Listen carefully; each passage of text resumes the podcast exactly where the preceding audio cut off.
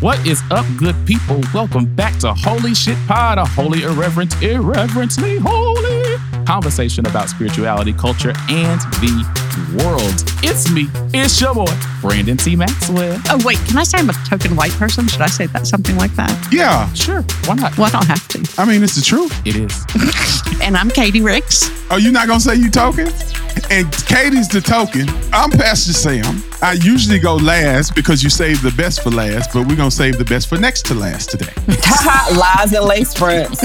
Sam is not actually the best. He has to invite Natarsha back. What's up, Liberty? hey, the superintendent is back in the building. Hush your mouth, Samuel. Be respectful. I am back. I love it because she just checks him. And I don't pay no attention to her. Check who, whatever. On today's pod, we're talking about collective trauma and why the hell we're going back to work when the world as we know it is ending or has ended. I'm not sure, but we'll get to that later. First, we have a few church announcements for the good of the congregation. So, with that, let's get into it. Good morning, good morning. Welcome back to the Church of Holy Shit and the Temple for all the saints and the ain'ts. This is the day This is that the Lord day. has made. This Let us Yeah. rejoice Do, do, do, do, do, do, and be glad in it. Come on here with gladness. I will enter his gates with thanksgiving in my heart. I will enter his courts with praise. Ooh. Come on, church. So we got a lot to talk about today, maybe just a little bit, but we're gonna do it in two church announcements. The first is Stephen Breyer, Supreme Court Justice, Bye. is retiring. Thanks be to God. Thank the good Lord. Now, that doesn't actually change anything Don't because the change ideological nothing. balance of the court is still Six six, to nine. Three, nine. math. it feels like six to nine. It feels like three to nine. You trying to say 69. You know that ain't even right. You're nasty self. Your math ain't math and Where does that come from? People have been saying that. black people. We're saying thanks be to God, but I think this is more of an indication of what the midterms are going to turn out. But it doesn't actually mean anything. No, no, I know it doesn't mean anything, but I'm saying I think the reason he's retiring now is because they know they're going to get clobbered in the midterms. Period. And should he die, then the balance of the court is going to be uh, seven to two. Right. And so they're like, no, we got to. Absolutely. And the sad part is it's going to galvanize Republicans, right? Because Republicans respond to SCOTUS more so, SCOTUS being Supreme Court of the United States. Like Republicans respond more to those things than Democrats ever do. We just don't seem to care. Yes. I see that, Mhm. Brandon, because Because it's about power. one of the things that I was thinking was the Democratic base is kind of like Biden's already a failure. Right. some of them some of them aren't you know trying to even look look more closely but but it's the it's the it's the world of politics right you don't get a couple of things through that's the most public thing the republicans are pointing at democrats saying y'all got the power y'all ain't doing shit and so now they think hey if we got a, a supreme court nominee and we know mitch gonna challenge us He's an obstructionist. he's an obstructionist that's going to galvanize our base and so I think it's important for how Mitch responds. If the Republicans are smart, they don't contest this at all. They let him nominate, they let them seat a justice. And like you say, that's red meat for the Republicans. And they say, this is why we got. I want to press that even further because I think the other thing that this does is also Joe Biden's attempt to respond to black women who are saying every single day, we're the ones that got you elected. Mm-hmm. You would not be in office without us. Mm-hmm. And you took a whole 13, 14, 15 months to even start talking about voting rights. You haven't done anything for us. So you promised you were going to put a black woman on the Supreme Court. What you about to do? I nominate Natarsha. She. Oh, that was so so kind. But let me say this. And okay, even though it's been 15 months, it, for real, for real, like most people know, for him it's tomorrow. It- like it's been two days or a day or two because that mind. Mhm. And so we have to, we do have to keep things in context, right? And and take it into consideration. And somebody needs to be reminding him that yes, you did say this, and maybe show it to him in writing where he said it, or play where he actually said that um, to his supporters. Well, he hadn't forgotten that he said that. Like the White House came out really quickly and uh, and affirmed that he still has that commitment once Breyer announced his retirement. The White House came out. Joe Biden is in cognitive decline. Have you seen him lately? That's what we're talking about. Come on, um, Pastor Sam, lift your lift your mind higher. That man is not in cognitive decline. He, this is not a shadow government like we had under Trump. Have you seen him? You in cognitive denial then. Jen Psaki is not coming. Is that her name? Is See, that how you say listen her at last name? you. Uh, Yeah. Is it is it Brandon? How you say her last don't name?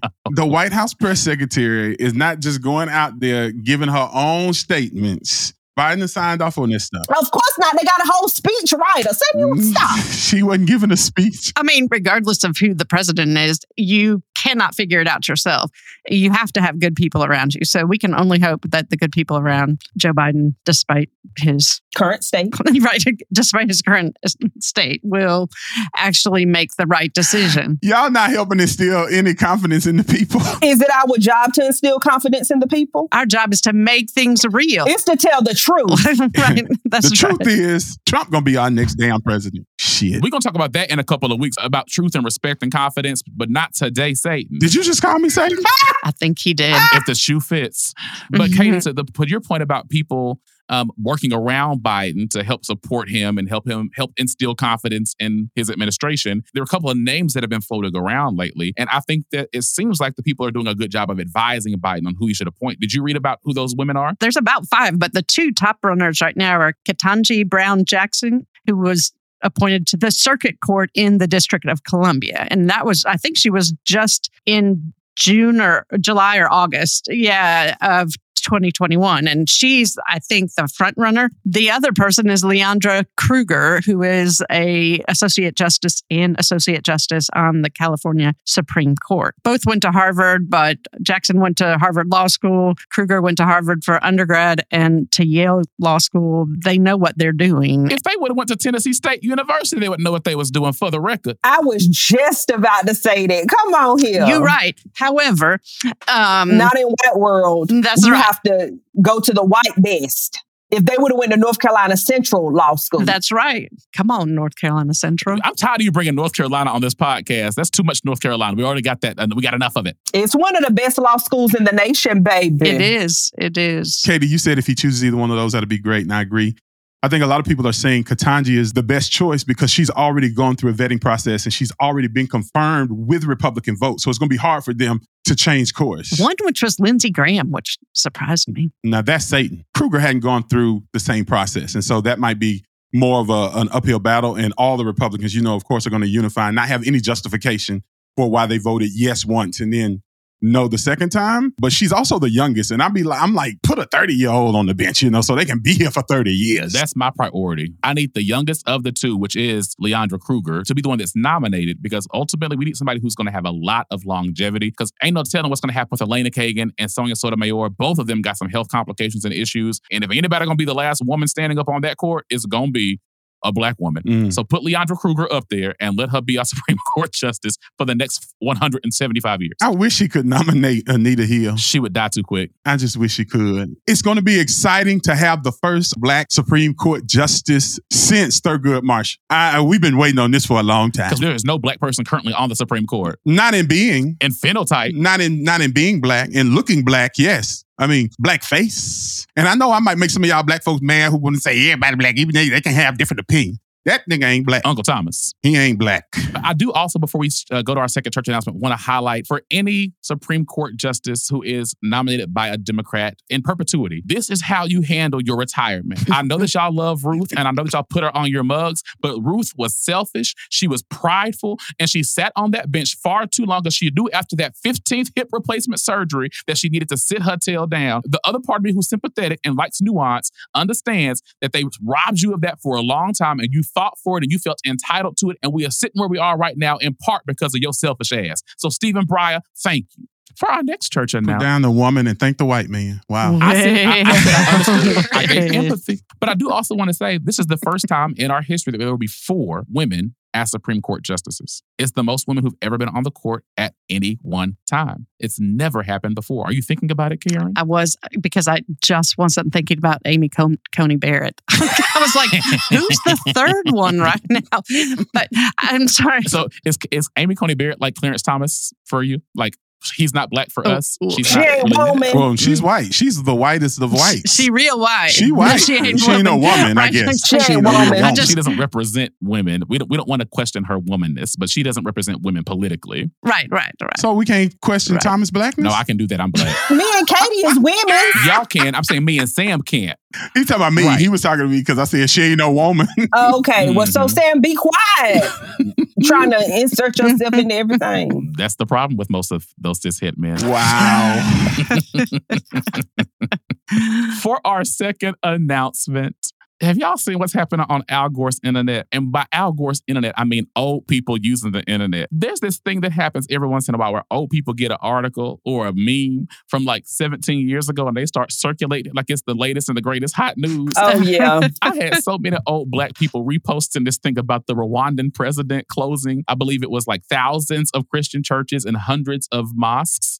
And Mhm. I was like, what in the world is this? And I kept Googling trying to find an article about it. Come find out this happened in 2018. Four years Rwanda's government in 2018 closed thousands of churches and dozens of mosques as it was seeking to assert more control over a vibrant religious community whose sometimes makeshift operations, the authority said, threatened the lives of those who followed them. So President Paul Kagame was shocked by the high numbers of churches in the small East African country. There were 700 churches in Kigali alone. So he's requiring houses of worship to now actually pass a couple of tests, I guess you could say, to make sure that they're valid houses of worship and not just business operations that seek to profit off of people. He's also requiring anyone who wants to call themselves a pastor, a Sikh, an imam to have training.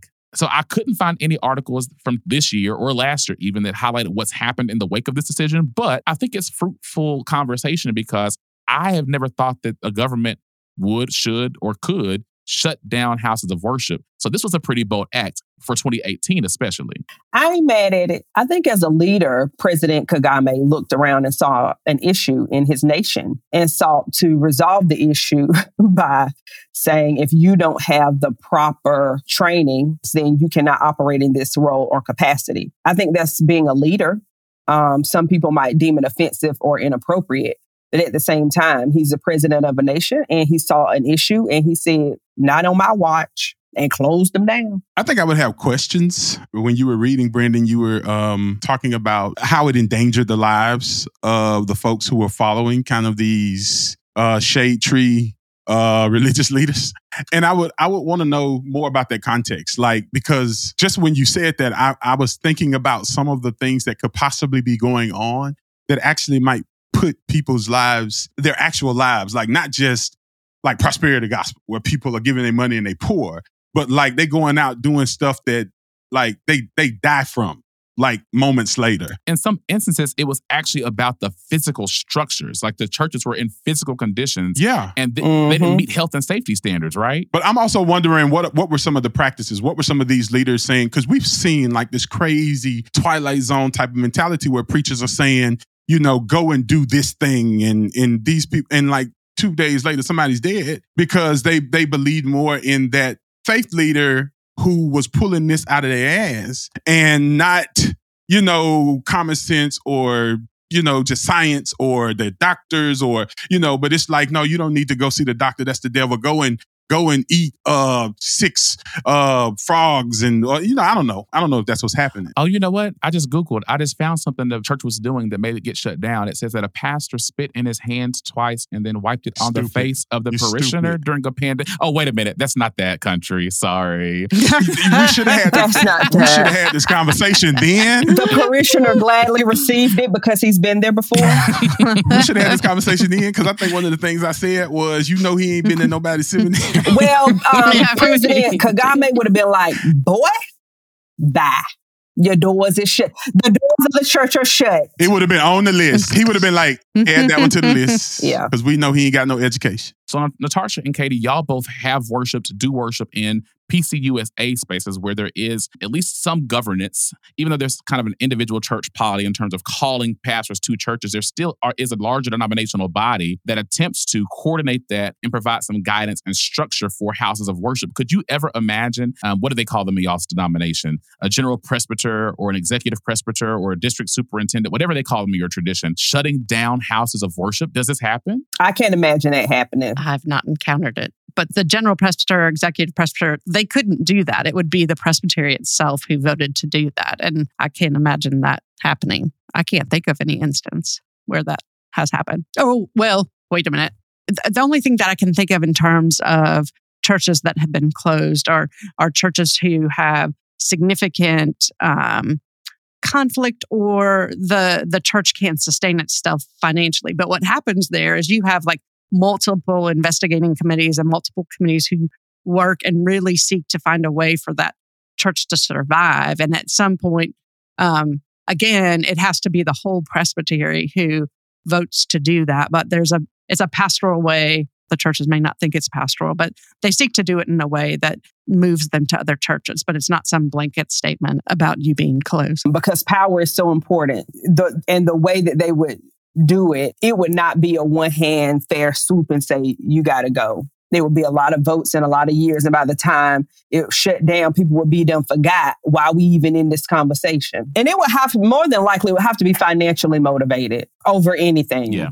Sam, could you imagine this happening in, in I mean, there's no Baptist church that's going to come in and shut down another Baptist church. But I think this is the point where I expected you to say something about like, this is what Donald Trump's going to do to every liberal church when he's reelected in 2024. He's going to follow black people for the first time. And Paula White's African angels are going to come and shut down the liberal churches. I have no fear of that happening, but I do think while some people are like championing what's happening in Rwanda, there's a real danger for other people who try to replicate that. From what I've been able to read, it doesn't seem like this law in Rwanda uh, requires them to teach a certain thing. It just says Kagame was just saying that like in one town there's 700 churches. These people have bought into like prosperity gospel. They're trying to get rich. They're, they're they've made church a business. So he was saying you need to go be educated. You need to have a, a, a legit degree in theology so that you are actually trying to teach people about their religion. And from what I understand, the law actually doesn't say you can't teach Christian, uh, you know, um, Christianity or Islam.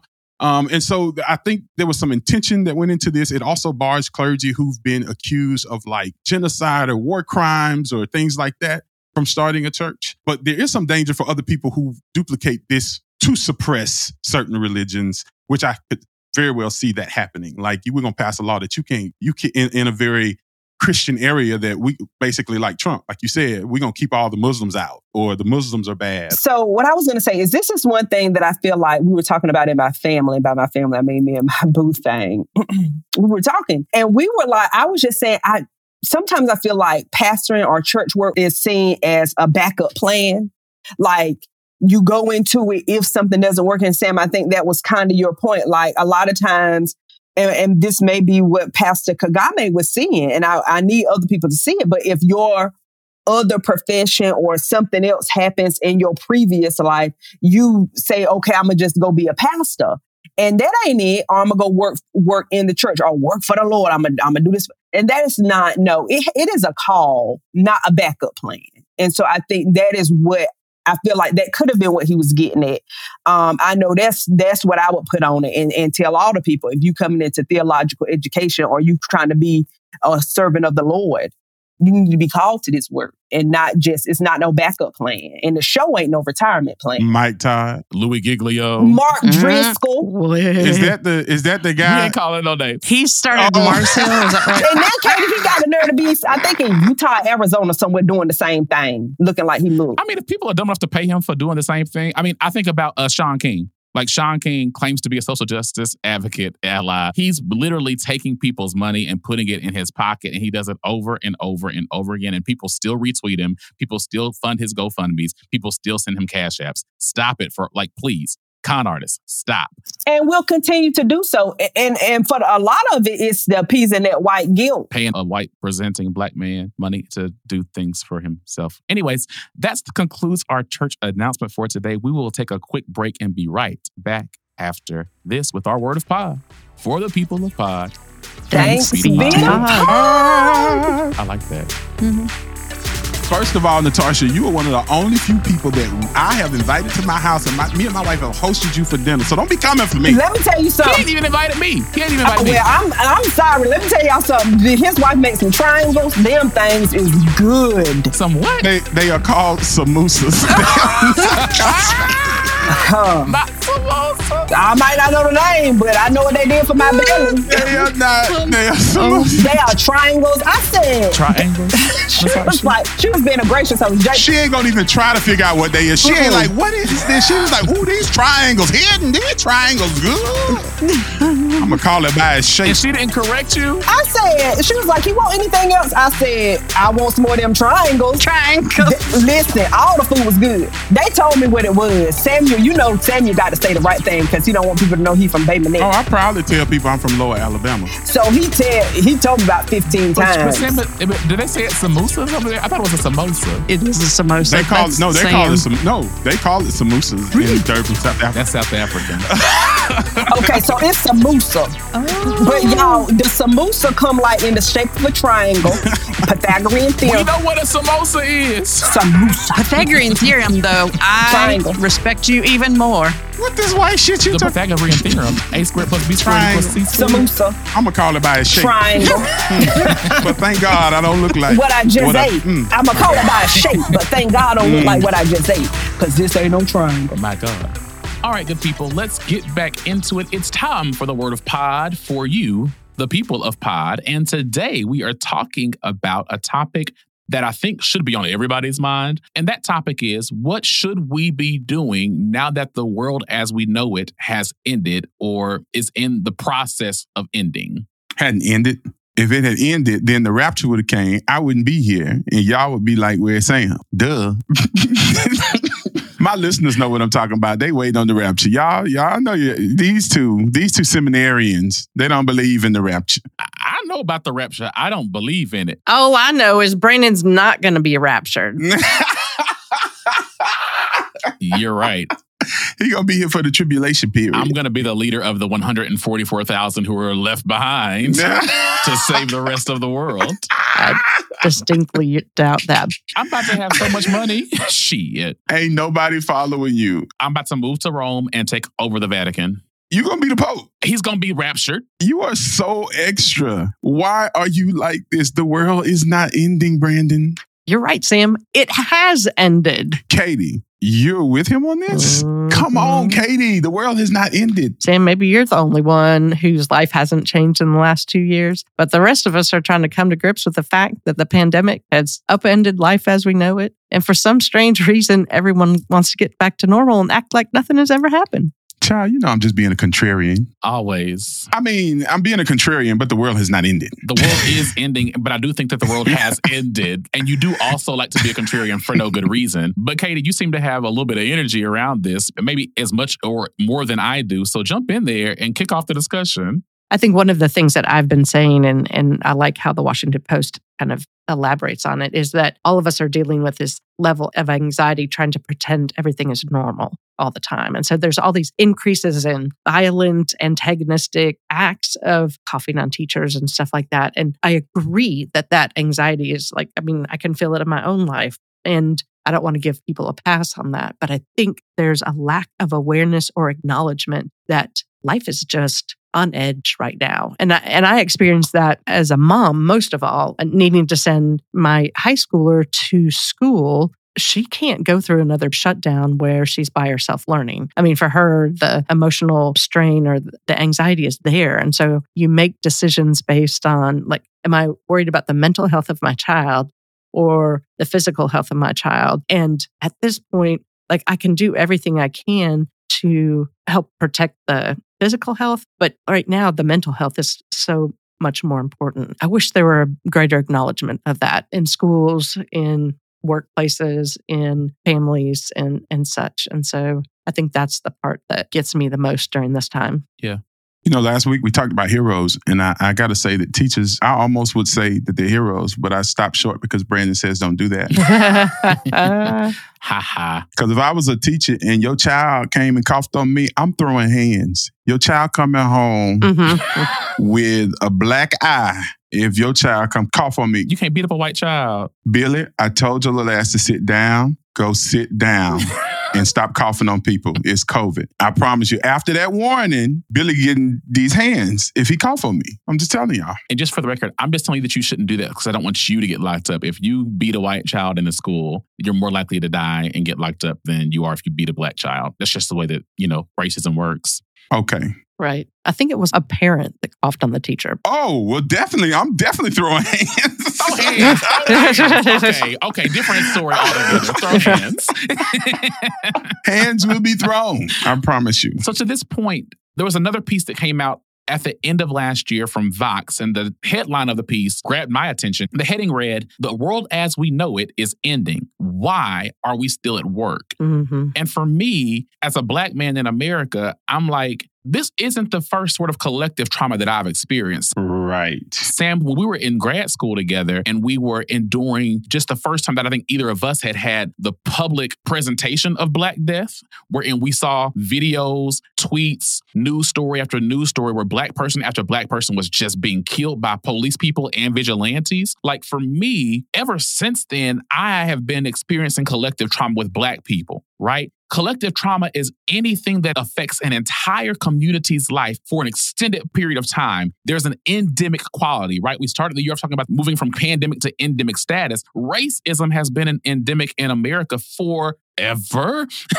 and so, like, I guess the pandemic has made other people realize that there's this endemic status to trauma. And it's the first time that we've had a perhaps cross racial experience of collective trauma um, that's very different than the trauma that I experience on a daily basis as a Black man in America. So the article from Vox was asking questions about whether or not we should still be working. Like, why is it that in the midst of this major pandemic wherein all of our lives have been interrupted? And, and to be fair, it does highlight the other sorts of traumas we've experienced, including the murder of George Floyd um, amidst other sort of racial traumas. But the primary thing it's talking about is the pandemic and the fact that our jobs expect us to still come to work every single day. And for me, that's the challenge. It's like, yeah, I've been doing this for the last five years, for the last 10 years, for every single day of my life. I go to work in the context of trauma, collective trauma, national trauma for Black people every day. And so, in some ways, the pandemic has provided respite because now I don't have to see the racist people every single day. And I'm one of the folks who participated in sort of this great resignation and wanted to say, I'm tired of existing in spaces that are not designed for me. I'm tired of existing in spaces that are antagonistic to my being. And so I'm going to take a pause, take a breather, and figure out how to re engage in a manner that's more healthy for me as a black man in America. So it's both and. Yes, it's been collective national trauma for me as a black man, but as a black middle class man in America, it's also provided some rest in ways that I didn't even know that I needed. I remember when we were in grad school, Brandon, and it was like one after the other. It was, well, Trayvon Martin, of course, early on. And then it was Mike Brown. And then it was Eric Garner. And then after these deaths came these grand jury decisions not to indict. And Black people were walking around campus in deep, deep mourning.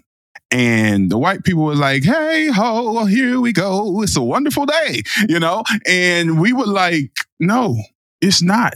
No, we were walking daily in collective trauma and we had to be there and we had to put a different face on and that shit is exhausting. And so for us to be in this pandemic and people are melting down talking about, oh, this is horrible. And we like, you know, this is normal. Like this is what we've become accustomed to and have learned how to navigate in the duality that we have had to perfect as black people in a white supremacist society. But so for me, it still is this both end because what I still have to acknowledge is that my class also impacts how I navigated the pandemic. As a solidly middle class black person, like there are choices that I was able to make during the pandemic that some of my community was not able to make in the same way. There are black folks who were in this essential worker category, AKA the slaves who still got to run the field. We need them to go to work and put their lives at risk every single day so we can still get our groceries. That's both a class and a race distinction for me. So they didn't get to make those same choices. I want to also highlight the fact that there are other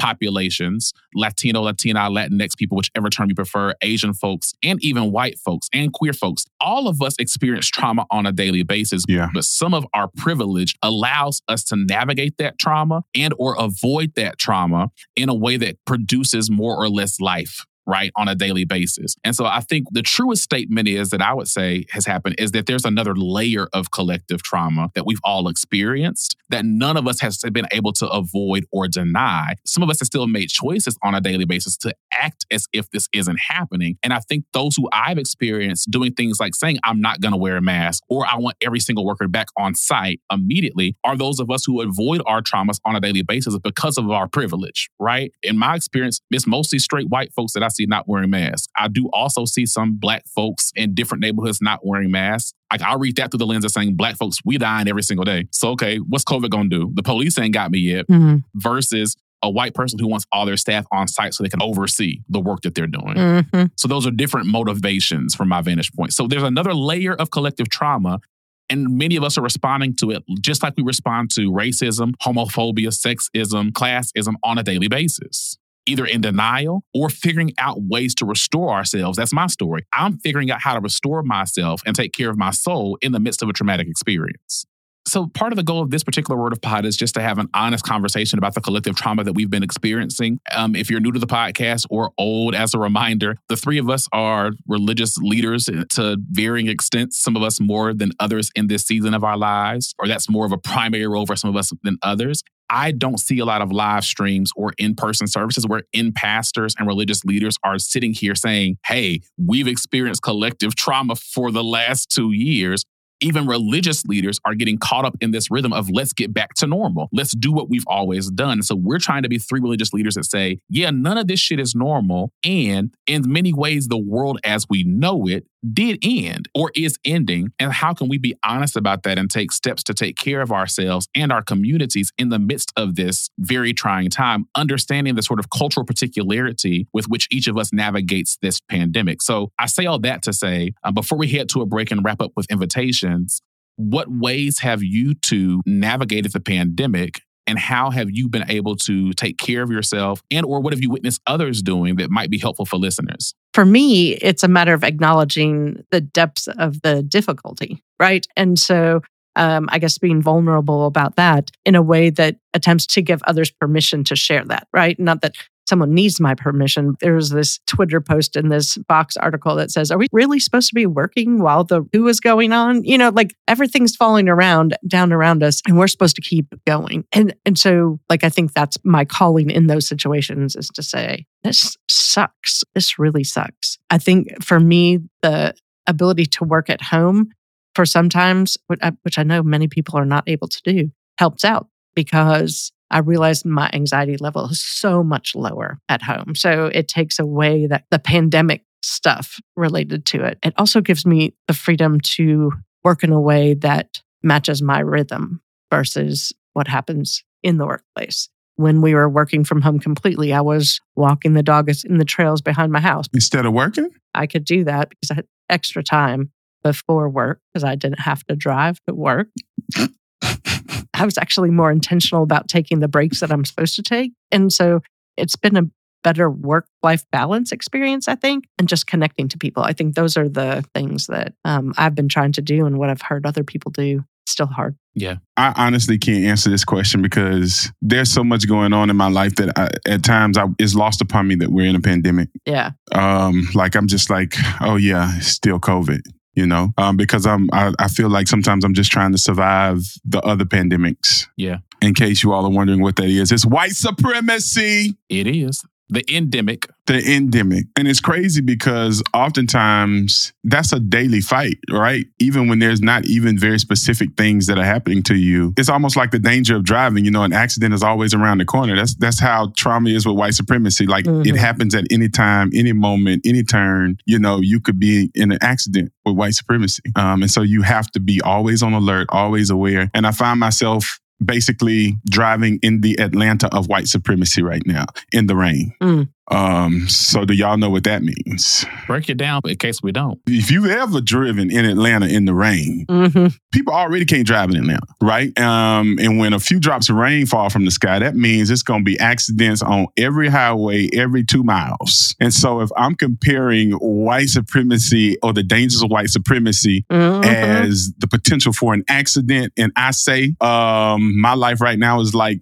driving in the rain in Atlanta. That means that it is um, very prevalent in this era of my life, in this particular place in my life right now. And I'm trying to navigate that. And sometimes it, it takes away from all the other things. I, you know, sleep is evasive. Yeah. I'm still trying to find out, maybe this goes into like uh, the way we used to do invitations. How can I make sure I'm taking care of myself? How can I make sure I'm getting rest? How can I make sure that just because I'm trying to drive in Atlanta in the rain, I'm also taking care of myself also being present in my house for my wife, for my family. It's a lot, Brandon.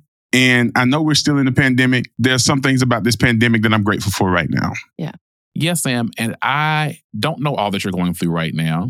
Um, but as another black man in America, I can imagine it. Yeah. And I think one of the things that's been a challenge for me as I was preparing for this episode is thinking about the both and of my life. Like we hear all the time about how blue collar workers or essential workers didn't have the same luxury as white collar workers whose jobs just transitioned to Zoom. And as much as class is a thing, I believe in classism and in class structure. I also know that racism is attached to that and that racism is even more powerful and more potent than classism. And so for me, as a black person in a white collar job who has introverted tendencies and really don't want to go anywhere anyways, the most pressing issues that I was dealing with in the heat of the pandemic weren't related to the pandemic. Right. They were related to racism. I was safe. I had access to masks. I had access to shelter. I had access to food, water, all of my essentials. I even found safe ways to gather with people outside and have stayed free of COVID 19 for the entirety of the pandemic. And so COVID 19 never felt like, I mean, it felt like a threat. I'm not trying to say I was above it at all. I was taking precautions.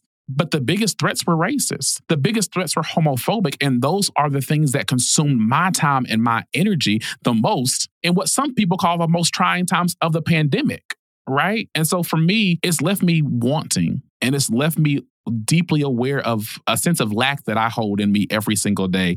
And the fact that with the pandemic that's impacted the entire world, I was able to take these certain safety precautions and that more or less effectively in different seasons, entire governments and countries are moved in a way that they were able to respond to the atrocity of death and sickness and the virus that was rapidly killing people all around the world. And I was raised to think that if I kept both hands on the wheel when the police officer came next to my car, if I wore a collared shirt, kept my hair neatly tapered, went to college, drove a certain car, make sure that I didn't tint my windows, I was raised to think that all of these were the equivalent of wearing a mask and getting a vaccine, and that somehow those actions would make me safe. And that hasn't been my experience. Even though I've played by the rules of the game for the entirety of my life, there still is an endemic going on that entire countries aren't moving to try to end and that governments aren't responding to to try to save my life. And so that's up to me. This is getting into the invitation moment of our podcast. And so I want to take a quick break and a quick pause, um, and then we'll come back with an invitation from Sam today. But I would just say before that, if this is the first experience of collective national global trauma that you've experienced and are aware of, don't go talk to black people because we got enough to deal with already. But you might look at the experiences of black folks and people of color who've been enduring collective traumas for the entirety of our existence. Let's take a quick break and we'll be right back with an invitation. We've come once again to the end of another episode of Holy Shit Pod. Thank you so much for listening today. A little bit of a heavier topic, but an honest conversation. We're here at the moment where we like to give an invitation to listeners to life and life more abundantly. I come that you might have life. I come that you might have life more abundantly. Hey, I come that you might have. Is that what you were singing? Or whatever. I don't know the words. Sam's giving our invitation today. Sam, what you got for the people? I don't know. I want to talk about this invitation of a, a self awareness, even in trauma, that recognizes a need to care for oneself, even if you don't know how to do it. We always move to like, you got to make sure you take care of yourself. But I want to live in the in that place where you're aware of that need, right? Even when the world is on fire around you, even when things are burning down? Like, how do we pause and how do we say, yes, I'm running on fumes. Yes, I've been going a thousand miles a minute and this isn't sustainable or I can't continue, or I need some rest, or I need, you know, before we decide what it looks like, that awareness to say, this is where I am. And while I may not know the answer or the response to what needs to happen, I know that I can't keep functioning at this level. Um, that may be a luxury that some people don't have. And if that is, we can talk about that as well. But my invitation is to slow down, to pause, and to say, where am I right now? How did I get here? Where am I headed? And what do I need to do to take care of myself in this moment so that I can wake up again tomorrow and start my day? ask those questions again, Sam, because I want to make sure people heard them. Those are good questions. And you had a caveat saying that everybody may not have this luxury, but I think everybody has the ability to ask these questions. Yeah. Now, the answers might look different, but you have the ability to at least ask the questions. Yeah. And so I said the questions is a way to pause and say, where am I right now? To kind of locate yourself. How did I get here? Where am I going? And what do I need to do to care for myself to make sure that I can continue on this journey, that I can arrive to that destination and I can do so healthy, whole, rejuvenated in one piece, you know, and, and then to go about that work. I think that's a full way of saying it, Sam, because what works for one person isn't going to work for someone else. And what works for you in one moment isn't going to work in another moment, right? That's good, white lady.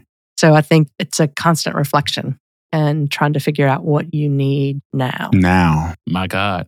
Child, I've been asking myself them questions because whew, I forget where I am sometimes. I forget who I am sometimes. I mean, and as I said last week, to me, the best questions are always questions that lead to other questions. Rarely does a good question lead to an answer. Where am I right now? Atlanta. no, where am I right now? Where am I emotionally, physically, psychologically, spiritually? Where am I? Who am I? Right? Who have I been told that I am by other people? And who do I believe myself to be? How did I get here? And I'm not talking about Nashville. I'm not talking about in your house. I'm not talking about in your prayer closet. I'm talking about how did you get to the emotional, mental, spiritual place where you are? What were the triggers? Who were the bad actors? Oh, Sam, them are questions, honey. You came with that thing. Mm-hmm. And the question, right, where am I going? And if you're anything like me, your answer might be, I have no fucking clue. Yep. And if you don't know where you're going, let me guarantee you that white supremacy will put you on a road that will lead you back to itself and will leave you depleted mm. and will leave you crying and will leave you feeling broke, busted, and disgusted. My God. So if you don't know the answer to that question, where am I going? You better find out, baby, before you get on somebody's road that you don't need to be on. Mm-hmm. So that's the end of the invitations, folks. And that is the word of pod for the people of pod. Thanks, Thanks be to pod. To pod. That brings us to the end of another episode of Holy Shit Pod. Thank you so much for listening. We do not take it for granted that you have a very intimate relationship with us because who else do you put in your ears for an hour a week? That's so weird. That's intimate. They're, we're in their ears. Like, what? I, I keep moving. Move on. Give them. Give, tell them what to do, Katie. Tell them to rate us on Spotify. Now, if you like what you're hearing and you listen through Spotify, you can rate us there. And as Sam always says, five stars only and let us know what you're thinking. We know some of y'all eat off this podcast every week. If you enjoyed the meal, you can head on over to patreon.com slash Theolab Media and leave a little love offering in the basket. You got to pay where you eat. Now, you don't go to McDonald's and get your food and not pay. So pay where you eat. Some of y'all listen to us every week and y'all ain't with the Patreon. What's up with that? I got a little violent. No, it's not violent because a black man is speaking. We'll be back next week, same time, same place. Until Ooh. then. Peace. Peace.